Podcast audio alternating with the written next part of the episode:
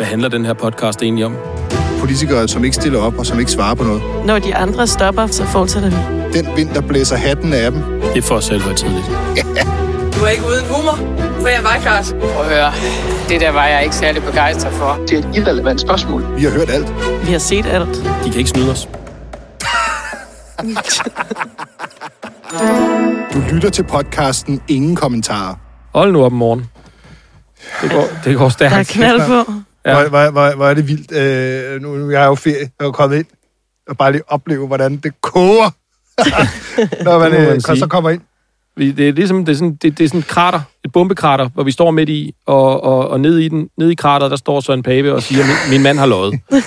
Det er der, vi er. Yeah. Og hvorfor er vi der? Det kan vi jo så få svar på, fordi vi har en af journalisterne bag vores historie her på Ekstrabladet i studiet, nemlig Christina Anskyld, som har været i den Dominikanske Republik i nogle dage, og er kommet hjem igen for noget tid siden godt nok, men ja, hvorfor har Søren Pape sagt, at hans mand lyver i dag?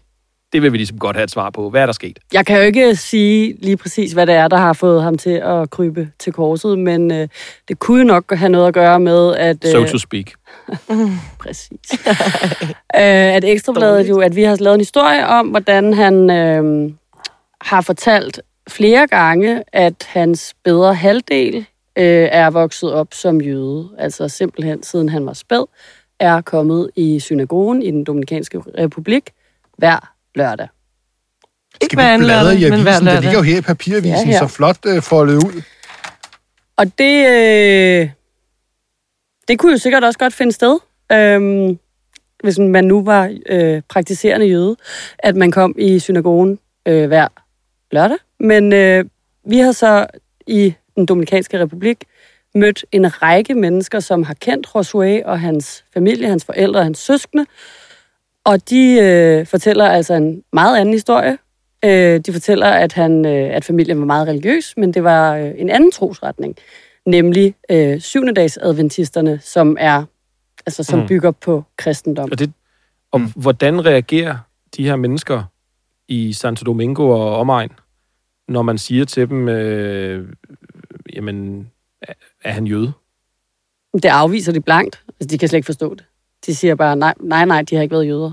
Jeg spørger, fordi hvis man skal være jøde, så skal ens mor jo være jøde. Og derfor så spørger vi den her købmand, som hedder Medellis Matteo, som har kendt Rossuay, siden han var lille, og har været med til at grundlægge hele den her by, som altså der er mange i den her bydel, der er medlemmer af den her adventistkirke. Jeg spørger, om hun også har kendt mormoren. Ja, fordi hun var også en del af kirken, siger hun. Så altså, vi spørger jo konkret, jamen, var der noget med, at de var jøder? Var mormoren jøde? Var moren jøde? Og det afviser de. Men hvorfor er det overhovedet, at I kommer til at interessere jer for, om han er jøde? Altså, fordi det er jo ikke noget... Ja, altså, hvordan kommer man egentlig ind på det som gravergruppe? I sidder jo der at tænke på, hvorfor er det interessant, hvorvidt han er jøde, og hvad hans religion er? Altså, efter at vi bringer de første historier, som jo handler om, at Søren Pape er rejst med en historie om, at hans bedre halvdel skulle være i familie med Danilo Medina, som er tidligere præsident i den Dominikanske Republik. Min kollega Christian Ørtoft, der er over og tale med kilder i den Dominikanske Republik, der kommer han hjem, og der bliver bragt nogle historier, hvor også nogle venner og naboer, de fortæller om den her adventistkirke, og de har været inde i adventistkirken, og de har talt rigtig pænt om Rossuay og fortalt om, at han var en del af det der. Så bliver, mine kolleger på redaktionen, Per Mathisen og Peter Jeppesen, så bekendt med, at der er noget om, at Rossuay jo faktisk er jøde. Og det vækker så en undren, og så finder, tror jeg det er Christian Ørtoft, en eller anden nat, en video fra en konference, hvor Søren Pape har været inde på Christiansborg, hvor han simpelthen fortæller det her med, min bedre halvdel er jøde, og han er kommet i synagogen hver lørdag, siden han var spæd. Og det har vi jo så fundet ud af, at det bliver gentaget nogle andre gange, blandt andet i et radioprogram, Og det er simpelthen en konference, hvor han fortæller det til den israelske ambassadør i Danmark, og hvad kan man sige, det jødiske samfund herhjemme. Så det er ikke bare hvem som helst, han slynger det ud til. Ja. Så det er lidt mærkeligt, ikke? Altså, at han skulle både være kommet i en adventistkirke, og samtidig med, at han er jøde, og vi begynder så at spørge, eller, altså er der et eller andet, altså, minder det om hinanden? Er det, altså, det underlige spørgsmål, kan man være jøde, og kan man være kristen? Det kan man faktisk ikke. Man kan ikke være det. Man kan ikke være begge dele. Nej. Man kan ikke både holde med Brøndby og FCK. Kun hvis man er Helle Thorning. Men altså noget af det, som de også fortæller over i den her forstad til Santo Domingo, der hvor han så er vokset op, det er jo, at altså ikke alene var det nogen Christianos Excellentes, altså fine, fremragende kristne. Rousseaus forældre, de har simpelthen grundlagt kirken i den her by. Det er sjældent, at jøder grundlægger kirker. Ja. Trods alt. Hvorfor fanden rejser han ikke bare absurd med den udmærkede og byggelige historie? Hvorfor fanden skulle det... Altså det, man kan sige, det er jo, at alt... Altså, Hosea, han er vokset op i... Jeg har jo været i den her by, og det er ikke en... altså, der bor ikke nogen rige mennesker i den by, vil jeg godt have lov at sige. Det kan godt være, at der er nogen middelklasse, men det er... det er fattige mennesker, der bor i den her by. Og det kunne da også have været en fin historie, at Søren Pape, han har fundet en yngre mand fra den Dominikanske Republik, som simpelthen har kæmpet sig ud af fattigdom, som har opnået at gå på et fint og fornemt gymnasium, og egentlig har klaret sig godt. Det kunne også have været den historie, man havde valgt at fortælle. Ja, og det er jo en opsigtsvækkende historie, må man sige. Og jeg har jo prøvet at få en kommentar fra Søren Pape, til det her i nogle dage, ved jeg. Jeg vil da gerne gentage, Søren Pape, hvis du hører det her, så vil vi stadigvæk rigtig, rigtig gerne tale med dig. Og det er fordi, du har også skrevet de her ting på Facebook, og der er simpelthen nogle uklarheder, og jeg ved ikke rigtig, hvad det er. Altså, jeg vil gerne vide, hvad det er, som Rossuay har fortalt dig. Ja, og der kan vi jo lige nævne, at altså noget af det, det han skriver på Facebook, det er jo det her med, at han har fået nogle forkerte oplysninger fra sin mand, og så er der også nogle ting, der er nogle misforståelser, men vi ved jo ikke, hvilke ting han refererer til som forkerte oplysninger, hvad der skulle være misforståelser. Er det, at han siger, at han var jøde, en falsk oplysning? Og så bare referere, hvad Pape lige har skrevet på Facebook her fredag formiddag. Min mand, skriver han, har sagt ting, som er forkert. Og andet baserer sig på misforståelser. Der er oplysninger, som også jeg har viderebragt, men i god tro. Og så går han videre til at sige, at så må nu vi også se fremad. Ja, den kom meget hurtigt. Den kom meget hurtigt. Nu. Det var det. Det var fortid. Men han er jo slet ikke konkret på, hvad det er for nogle ting, som du også siger, Emma. Altså, det er jo stadigvæk helt ukonkret, hvad det er, han har fået at vide, der var forkert, og hvad hans Pape selv har, som Pape selv tolkeligt, misforstået. Ja. Ja, og altså, det vi ved ikke, om det er det her. Nej, men det afføder egentlig bare flere spørgsmål, end det ligesom giver svar, fordi det... Altså, jeg ved ikke, vi får måske aldrig helt at vide, hvad der er hvad, dybest set. Altså, det kommer han nok ikke til at... Lige nu, der står man jo der, når man ser det udefra, så ved man jo ikke rigtigt, at Pape blevet snydt af en conman. Har Pape forelsket sig i en... Jeg stiller bare spørgsmålet. Jeg spørger bare. Har Pape forelsket sig i en conman? Ja, altså det er det, som... Det ved vi jo ikke. Eller er Pape... Hvor meget har Pape selv vidst undervejs omkring forkerte historier? Det ved man jo simpelthen ikke. Nej, og er der nogle af de her ting, som han er blevet... Altså, han er blevet ved med at gentage nogle af oplysningerne, selvom han måske har fundet ud af, at der er noget, der ikke er rigtigt, eller sådan der... Så mange ting, man ikke ved om den her proces. Den tidslinje gad man godt at kunne... Jamen, jeg gad faktisk godt at lave den tidslinje. Ja. Fordi han var i Lippert i går torsdag, Søren Pape, men det blev så afbrudt, fordi dronning Elisabeth jo døde. May she rest in peace. Ja. Men der nåede de jo at komme ind på jeres historie, Christina her. Jeg ved jo ikke, om Rousseau i virkeligheden også har en eller anden familiemæssig relation til den afdøde dronning. Nej, det er der måske. Det er der jo nogen, der har spurgt om, faktisk, i de sociale medier. Om der også men han, i Søren Liebert-interviewet, som TV2 vinklede med, nu taler Pape ud om sin mand. Altså, der vil jeg sige, at den rigtige vinkel havde været, nu taler Pape uden om sin mand. Men der svarer han jo noget, som jeg synes, vi lige skal tage her. Fordi Søren Lippert spørger, hvorfor er det, du sagde, at han var, altså, din mand var nevø til præsidenten, når det helt åbenlyst ikke er rigtigt? Ah, men det skulle vi da også have sagt på en anden måde. Det var da helt sikkert en fejl. Og så spørger Søren Lippert, hvad er det så for en relation, de har? Hvad er så deres relation? For han holder jo fast i, at der er en eller anden helt udefinerbar relation. Ja, først for din nevø og onkel, så var det en familiær relation, og nu er det bare en relation. Og når man så spørger, hvad er den relation, så svarer han. Hvad er så relationen? Og så kommer hans svar, det er simpelthen lige direkte fra, hvad han sagde. I sidste uge besøgte min mand ekspræsidenten og eks-udenrigsministeren. Jeg blev ringet op i et videokald, og så talte vi lidt sammen, så de har en relation. Taler de tit sammen, spørger Søren Lippert så. Ja, det ved jeg ikke, svarer Søren Pape så. Men nu er vi jo inde i noget her, hvor Søren Pape jo selv lægger hovedet på blokken og siger, jeg fik et opkald, jeg snakkede med ekspræsidenten om ukendte ting. Nu har han jo selv stukket hovedet ind i lykken for alvor, Søren Pape her. Fordi det kan godt være, at han med alle mulige ting har fået ting at vide, som var løgn, og han selv har viderebragt løgnen uforvarende. Men her har han i hvert fald selv lagt hovedet på blokken og sagt, jeg har talt med ekspræsidenten. Og hvad ved vi egentlig om? Ja, det er meget vigtigt med det her videokald. Det er det faktisk, fordi det vil vi spørge Christina om, fordi hvad ved vi egentlig om, hvad der er foregået i den Dominikanske Republik de seneste uger? Fordi vi har jo også kunne skrive på Ekstrabladet, at deres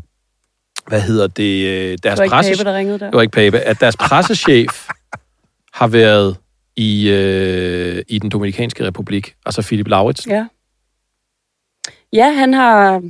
Jeg tror faktisk, han, hvis det er rigtigt, ankom samme morgen som jeg, hvor jeg så ankom sammen med fotograf.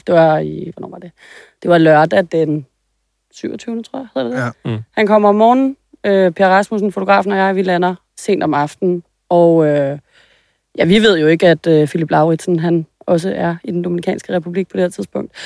Vi havde jo sådan set et håb om at finde Rossuay og spørge ham om de her ting. Men det kunne vi så ikke. Men til gengæld så talte vi jo så med alle de her søde mennesker, som jo faktisk taler rigtig pænt om Rossuay, og fortæller, at han var et dydsmønster, han var en god dreng, han var dygtig, han var klog, intelligent, klarede sig godt i skolen. Og af den grund, der får vi så et interview med den skolelederen på den skole, hvor han er gået, som går fra første og hele vejen op til gymnasiet, og der har Josue så gået, og lad os kalde ham rektor. Han fortæller om, hvor sød en dreng Josue var, og hvor dygtig, og han har også kendt familien og moren, som var sygeplejerske på det her gymnasium, og i øvrigt blev kaldt tanten, fordi det er jo meget sjovt, fordi der er jo onkel og tante, og der er Danilo og det hele.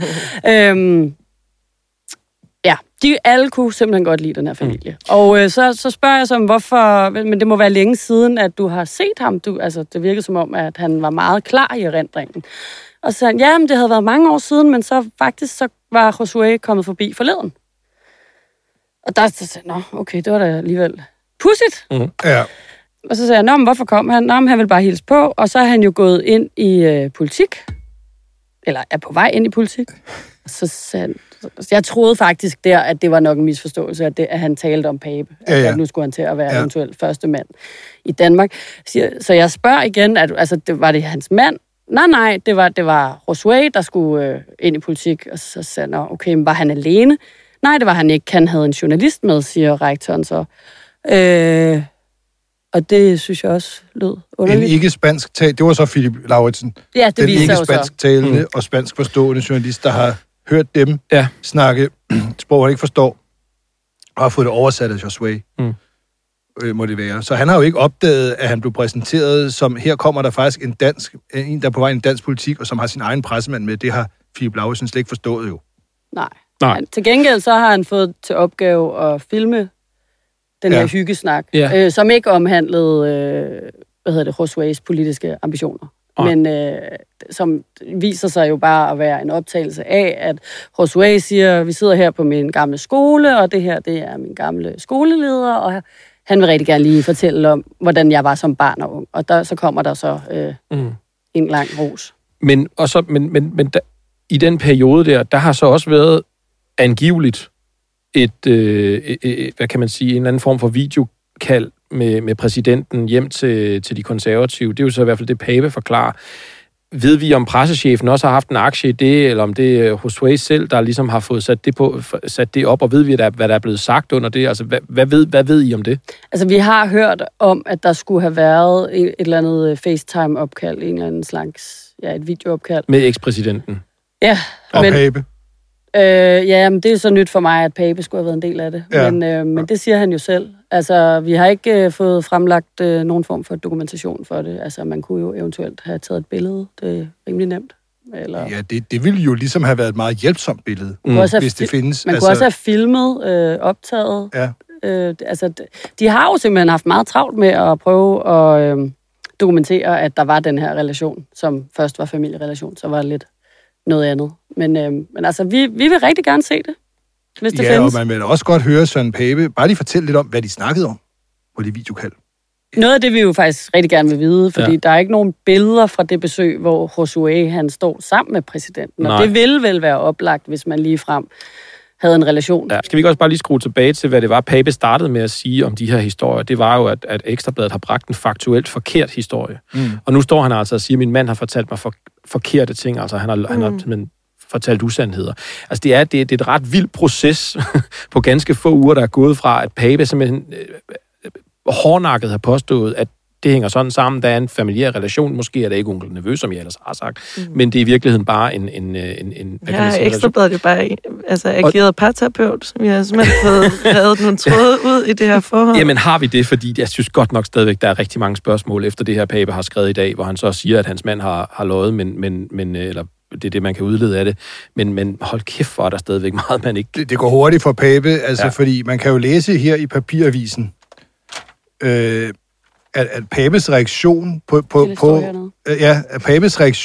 på jeres historie om, at han aldrig har vist sig nogen som helst tegn på at være jøde. Mm. Og ingen har nogensinde hørt om det. Det er jo faktisk, at han siger til jer, og det var jo i går, jeg vidste ikke, at vi skulle til at registrere jøder i Danmark. Det gør I så på Ekstrabladet. Altså, det er jo fuldstændig sindssygt ting at sige. Lille næsekort. Og det var i går, og i dag er det så... Ja, det er sgu også rigtigt nok, altså. Der var ikke noget om det her. Altså, jamen, vi vil bare gerne vide, hvorfor... Altså, når landsbyen hjemme i den Dominikanske Republik, når de fortæller om, at han var en god kristen, hvorfor fanden render Pape så rundt og siger, at han har været praktiserende jøde hele sit liv?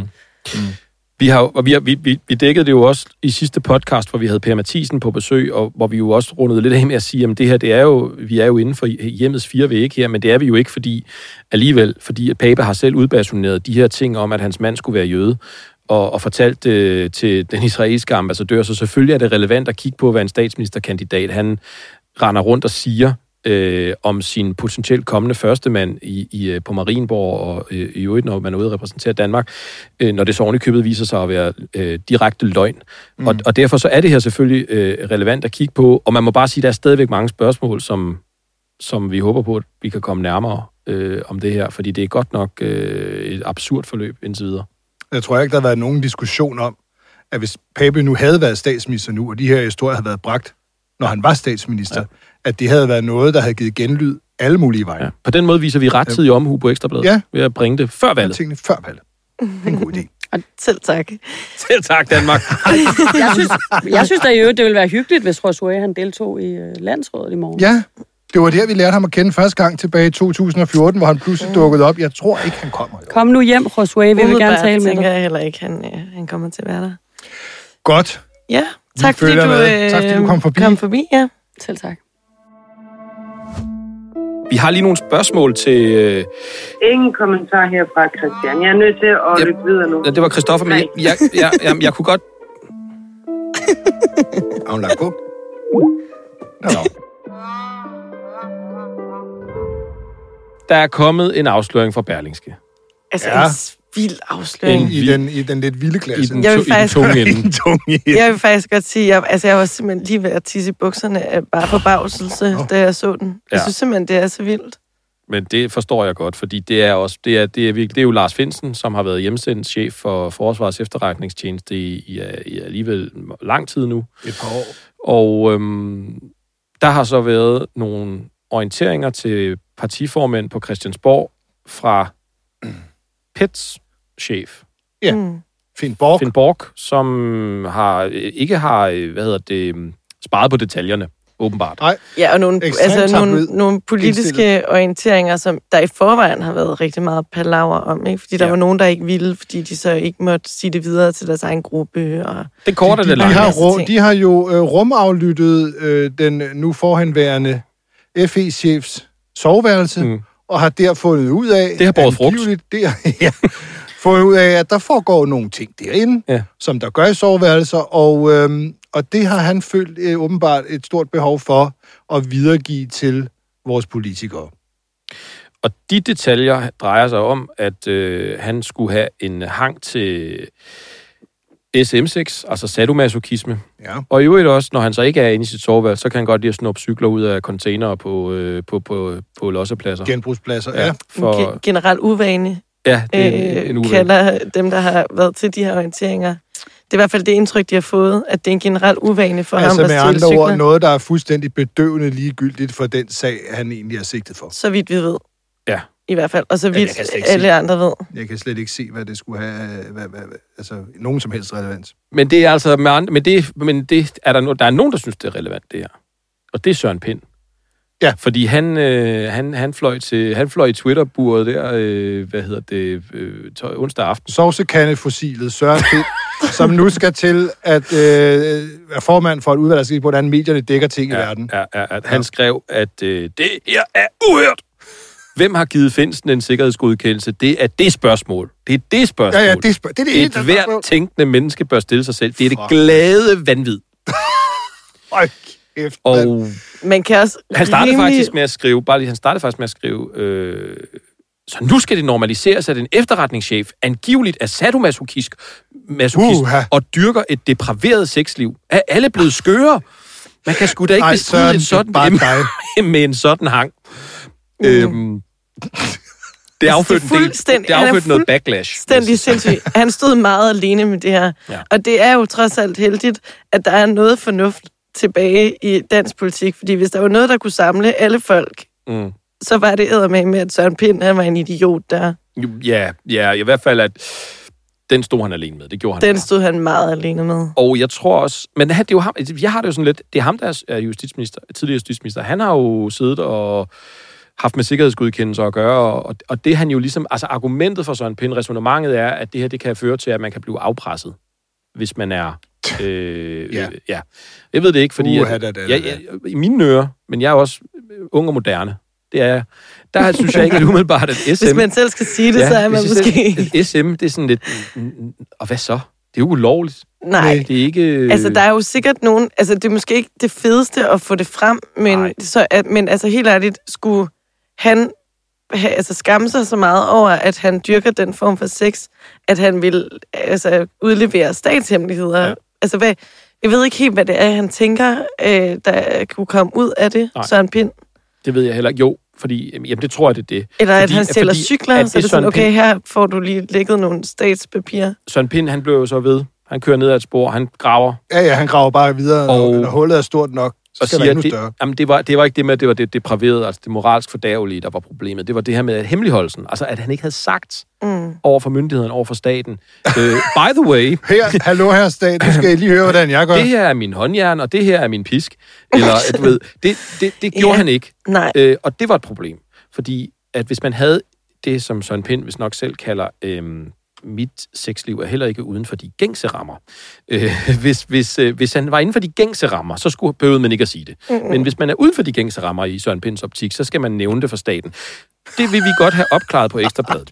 Derfor så sendte vi en liste, som jeg fandt på skor.dk, over 37 sextilbøjeligheder, som jeg bad ham krydse af. Sextilbøjeligheder? Ja, du ved, sextyper. Alt lige fra hentai, som er sådan noget japansk tegneseriesex, over... milf, dilf, masochisme, massage sex, cream pie, dansk sex, græsk sex, tysk sex, svensk sex, spansk sex, russisk sex, norsk squirting, rimjob, anal sex. Der var en lang liste.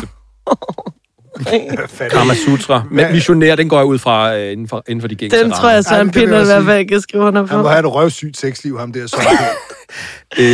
Han har ikke svaret, desværre. Men jeg synes faktisk, fordi et eller andet sted, hvor skal grænsen gå? Ja, men altså, det der med... Hvad må en efterretningschef i soveværelset, uden at staten skal vide det? De aflytter dem alligevel, så de ved det jo. Men altså, det er sådan, hvad skal han deklarere? Ja, og altså, skulle han også have deklareret, at han render rundt og stjæler cykler? Altså, siden at det nu også skal sådan bringes op for... Altså, det er bare ekstremt mærkeligt. Og der vil jeg bare sige, jeg synes simpelthen bare, at Søren Pind... Jeg synes simpelthen bare, at det bliver så komisk, at han kommer til at skrive sin ærlige mening om noget. Og så ender det i en stor shitstorm, og så begynder han at komme med en masse bortforklaringer. Som noget kan være. Jeg er jo blokeret fra ham. Jeg kunne desværre ikke følge med i eskapaderne, for jeg skrev en gang...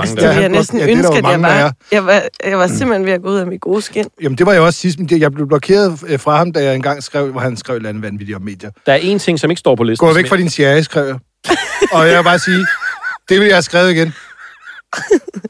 Der er jo det en type sex, der ikke står på listen, som jeg faktisk fortryder, jeg ikke selv sat på, det er sex i uniform. Fordi det er faktisk, altså det er lige før, du ved, han har jo selv. Nå ja, det er helt normalt. Det er sådan, det skal være. Man skal have en sovsekande på hovedet. Ellers så er det altså ikke ordentligt sex. Hør min medalje rasle. Hold kæft, mand. Nej. Altså, det, jeg er meget... Jeg kan ikke have de billeder over i mit hoved. Det kan jeg godt. Men det er også en pervers. Det må jeg hellere fortælle myndighederne, at jeg har den ting. Jeg vil gerne se Søren Pind med sex, med en sovsekande og alle de andre ting, han har købt for statspenge. Du skal lige orientere Knud Brink. Det er ved fod! Eller andre steder. Nå, jamen, det var så det. Nej, men jeg synes jo egentlig, hvis man lige skal runde den af ham der, PET-chefen der, Finn Borg, der er jo nogen, der vil have en undersøgelseskommission af det her, synes jeg har læst. Jeg har scrollet mig til. Ja. Jeg ved ikke, hvordan man nogensinde kan lave en undersøgelseskommission om hemmelige efterretningstjenester, om det overhovedet kan lade sig gøre, men altså hold da kæft, mand. Det er eddermame sindssygt, hvis han har stået der og udbasuneret en anden persons sexliv. Altså, fuldstændig uvæsentligt for sagen. Det er jo det. Det er jo et barn, vi har med at gøre. Det er jo et barn. Kernen i historien er jo det der, at Finn Borg, altså PETS chef, simpelthen står og siger noget der er så uvedkommende, på i hvert fald på overfladen uvedkommende for sagen, ikke? Til partiledere på Christiansborg. Men altså, han må jo have ment, at det har været relevant på en eller anden måde. Altså, det er jo ikke... Altså, jeg tror, han bare synes, det var enormt spændende. Han kunne ikke lade være at sige det. Ligesom dengang hvor, med skattesagen og Helle Thorning, hvor det jo også begyndte at florere i ministeriets gange, at hvad er det nu lige med Stephen Kinnocks seksualitet. De kunne ikke lade være at snakke om det, fordi de er børn. Man skulle bare mene, at en efterretningschef skal være lidt bedre til at holde på hemmeligheder. Ja, helt ærligt. Altså, jeg tænker måske, at sådan lysten til at rende med sladder, tror jeg måske ikke er sådan den største, når du sidder som chef i en efterretningstjeneste. Du får faktisk 1,5 million for ikke at gøre det. Ja, lige præcis. For lige præcis ikke at gå. For bare at holde din kæft, når du får juicy details. Jeg har været en del af problemet, der har ført frem til, at vi har anden bølge af MeToo. Jeg vil gerne gå fra at være en del af problemet til at være en del af løsningen. Derfor har vi drøftet, hvordan vi kan sætte den proces i gang. Jeg synes, vi skal vende noget andet, der er meget, meget dumt. Måske lige så dumt. Nej, måske endnu dummere. Det er svært at afgøre. Men Dan Jørgensen og Simon Koldrup holdt jo et pressemøde, du var til. Ja. Christoffer her i går. Ja, var det i går? Ja. Nå. Hvor de jo lovede danskerne 4 øre, hvis de sparede 1 kilo hver time, eller hvis man regner det om til en gennemsnitsfamilie, 17 kroner om måneden. Mm. Det er dumt. Så er der næsten råd til, at man kan lade tv'et køre under regeringens lange pressemøder. Ja. Jeg tror faktisk hellere, at jeg ville blive bundet til en gasopvarmet radiator og få sat klemmer på mine ømme punkter. Det vil jeg hellere end at få 4 øre af Dan. 17 kroner, mand. Hold kæft. Men jeg spurgte faktisk til det. De var jo troppet op. Jeg bliver bare nødt til at pointere, at det lyder som om, du også har nogle sadomasochistiske tilbøjeligheder herovre. Det skal jeg ikke kunne afvise. Jeg har indberettet det. Jeg har indberettet alt. Det er din sexselvangivelse til myndighederne. Men seriøst 17 kroner. Hvordan forløb det der pressemøde? Altså for det første, det er jo noget nyt åbenbart, men der var bannere bag ved dem. Det var over i Nikolaj Eigtveds Pakhus på Christianshavn i Udenrigsministeriet, hvor de holder de her pressemøder. Bagved store bannere, kriseinformation.dk, det er åbenbart noget nyt. Ja. Det er det nye. Det er statens krisekommunikationsenhed, sådan et rejsehold ude i, krisekommunikation. Så det var ligesom, det satte rammen lidt, og de kom ind med meget alvorlige miner. Dan Jørgensen, klima- og energiminister, erhvervsminister Simon Koldrup, ham med cyklen, du ved. Ja, ja. Man skal holde afstand. Du ved, hvad er 2 meter egentlig? Det har han jo forklaret danskerne. Mm. Det er sådan cirka som svarer til en cykel. Ja. Hvis nogen skulle have glemt, hvordan tommestok er, eller hvordan på den lange led egentlig er. På den lange led. Ja. Og så, skatteminister Simon, Jeppe Bruus. Ja. Og Energistyrelsens direktør. Og så fortalte de jo om, at alle offentlige bygninger skal skrue ned på 19 grader hen over vinteren, og det kan man spare åbenbart mellem 10% og 15% på regninger og alle sådan nogle ting. Og så kommer man så ind på det her med, at de har jo også gjort noget for danskerne. Der er jo blandt andet den målrettede varmecheck, som blev nævnt igen. Og så det her med, at man jo også har nedsat... Kalder de den stadig målrettet? Ja, det er med straight face. Og så det her med, at elafgiften er blevet sænket 2 gange. Eller bliver sænket nu her igen. Jeg tror, den kommer op på at faktisk blive sænket med i alt 7 øre. Efter nytår. Men de 4 øre er ligesom allerede vedtaget, og det vil vi jo godt høre ind til, fordi som jeg spurgte Jeppe Bruus til, men jeg tror, der er mange, der synes, det her det faktisk er en hån nærmest, at den bliver sænket så lidt, fordi at det stikker af derude. Ikke? Altså helt almindeligt, men vi skriver om dem hver dag på Ekstrabladet, og alle medier gør, det er jo... Det er... Altså folk er virkelig på spanden med det her. Manges eller gasregningen er jo mangedoblet derude, og den her vinter kan blive ekstremt hård. Og svaret, det korte svar på det er, at... Vi kigger på alle værktøjerne i værktøjskassen. Det er så utroligt. Vi afviser ingen værktøjer i værktøjskassen, populært sagt. Derfor så sidder vi selvfølgelig også og kigger på flere modeller, også for yderligere hjælp. Og vi afviser ikke nogen værktøjer i værktøjskassen, lidt populært sagt. Prøv at tænke at have en håndværker i dit hjem, og du skal have lavet køkken nu her, og så siger du, hvordan går det? Jamen, jeg sidder lige og kigger på alt mit værktøj. Det spurgte jeg også til. Det gider man simpelthen ikke at høre. Hvorfor tager I ikke det hele op nu? Hvad med at bruge dem? Og gøre noget. Og så siger vi, de kigger også på at gøre noget. Så altså kort sagt, det er, at i går var deres udlægning, pressemødet handlede om, vi skal sørge for, at vi overhovedet har noget gas og el til vinter. Og de kan ikke redde alle. Det siger de, de kan ikke kommentere folk krone til krone. Men det var det, folk ville. Jeg tror bare, jeg har lidt svært ved at se, hvorfor man... Altså, man skal jo lige vel og mærkeligt huske på, at det er jo ikke kun regeringen, der gør det her. Så vidt jeg forstår, så er der ikke nogen partier, der havde stemt imod, at det her, det var det, man skulle gøre. Nej. Så det er jo meget, meget, meget bred aftale. Men jeg synes simpelthen bare, det bliver så mærkeligt, det der med at holde sådan et pressemøde, hvor vi taler om 17 kroner om måneden. Udgangspunktet er jo det her med, at vi har Europas højeste elafgift. Ja. Og det er jo det, der ligesom er sådan, du ved, det der står tilbage, det har vi jo stadigvæk. Det rykker 4 øre ikke meget ved. Og det er jo det, som jeg tror rigtig mange gerne vil. Hvorfor gør man ikke noget nu? Jeg forstår bare, håber de bare, at der ikke er nogen, der kommer til at stille spørgsmål til, hvor meget folk rent faktisk får ud af det, fordi det virker jo fuldstændig komisk, at man stiller sig frem og giver så få penge. Jamen, jeg tror, at det er fordi... Deres undskyldning er, at de prøvede i foråret at lave en kompensationspakke, men der var en masse partier i Folketinget, der stillede sig på bagbenene, så det er jo selvfølgelig det her med, at det er ikke os, den er gal med. Men det er bare, det er næsten en hån, at beløbet er så lavt for dem, der sidder... 17 kroner, mand. Det er en halv pakke smør. Ja, men det er jo ikke engang løgn. Det er en liter mælk, mand. Ja. Jamen, det er helt åndssvagt. En pasta. Det er jo latterligt. Men der kommer måske noget. De kigger jo på alle værktøjerne. Ja. Så på et tidspunkt, så kan det være, at det for alvor... Jamen, det er måske derfor, det hedder krisekommunikation. Mm. Fordi det handler ikke om at løse krisen, det handler om at kommunikere noget, når der er krisen. Kriseinformation. Det handler om, og det er jo igen det her med, jamen... Jeg har snart ikke talt på, og jeg ved godt, det er jo ikke sådan set regeringens skyld, men hvor mange pressemøder, der er åbnet med ordene, Danmark står i en meget alvorlig situation. Mm. Og det var det samme igen i går, ikke? Og svaret er, at vi kigger på værktøjskassen. Ja. Og så vil jeg kigge lidt på. Nej, det er spændende værktøjskasse, vi har der. Se alle de værktøjer, der er dernede.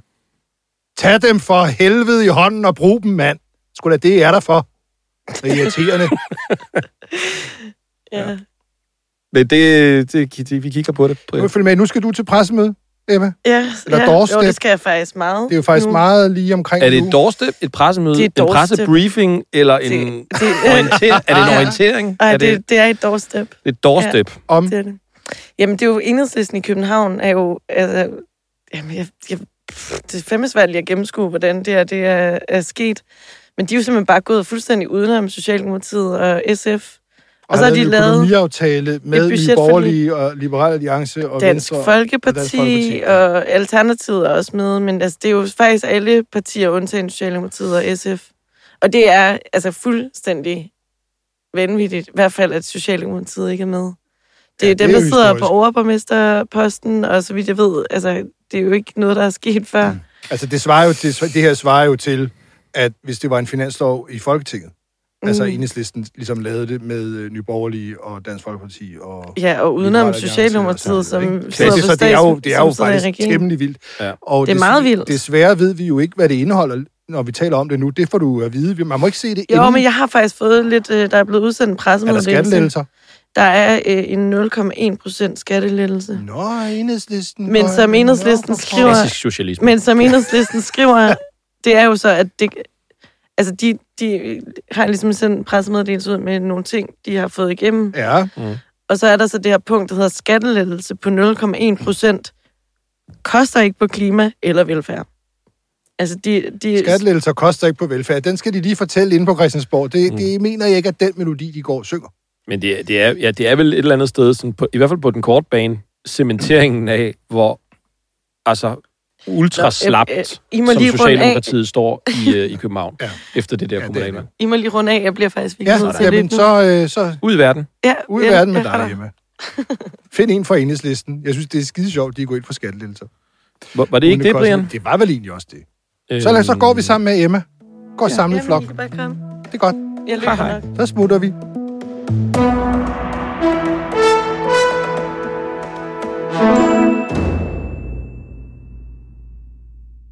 Ja, jeg tror bare, vi skal læse op af nogle af partisoldaterne, ikke?